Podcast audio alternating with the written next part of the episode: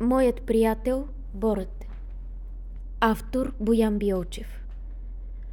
Обикновено изпитваме съчувствие към малките и онеправдани същества. Знам, че растенията нямат нервна система, че може би не ги боли, но все ми се струва, че има заключен в тях някакъв своеобразен разум. Толкова по-дълголетни са от нас и след като имат съобразителността да отбелязват годините с кръгове в ствола си, сигурно трупат и своя мълчалива мъдрост, заедно с космическия прах, който се стеля върху тях. Съществува дърво, което е връстник на българската азбука. Ние пишем с нея и литература, и законодателство, и доносите си, а дървото в това време е било обърнато само към небето и е черпило разум само от чисти неща, за да ги превърне слънцето в сянка, въздуха в органично вещество. Преди доста години видях малко борче, покарало край дънера на огромен, най-малко сто годишен бор. Видя ми се като сираче, като дете, загубило се на гарата и хванало за кръчола първия срещнат голям човек, без дори да вдигне очи и да го погледне в лицето. Човешкото ни съчувствие понякога ни кара да се намесваме в кръговрата на нещата, които са ни неподвластни, с наивната вяра, че правим някакво добро.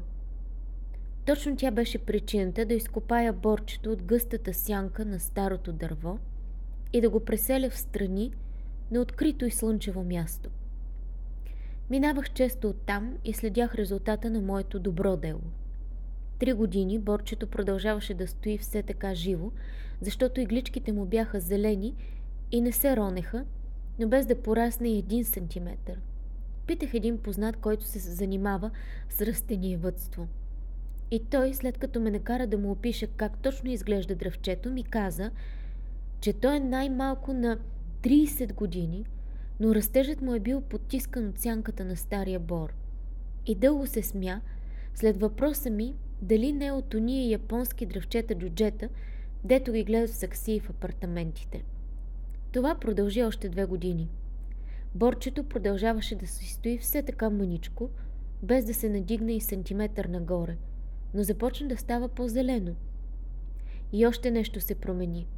Разперваше се настрани, сякаш най-после бе решило да се настани удобно на новото си място. През шестата година той израсна петнайсет сантиметра. Свеж, млечен леторъст. Всяка следваща още повече. И сега вече е триметрово дърво, равно по височина на десетгодишните си събратя. Но истинската му възраст знае само аз. Само аз знам, че той е по-стар от тях с трийсет години. И все си мисля за този разум, който растението сподели с мен. Неговата мъдрост на същество, което стои много по-близо до вечността от мен.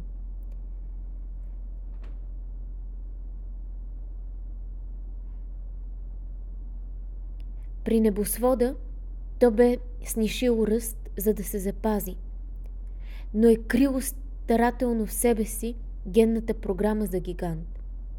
И когато свободата идва, на него му трябва цели шест години, за да й повярва, да усети най-напред отдолу в предишния си ръст и с предишната си скорост, да я прецеди през цялото си същество и след това да се устреми към слънцето.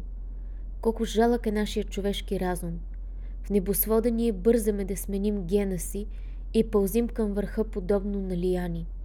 А когато дойде свободата, като звезден взрив, веднага, въпреки малкия си ръст, скачаме задъхано към слънцето.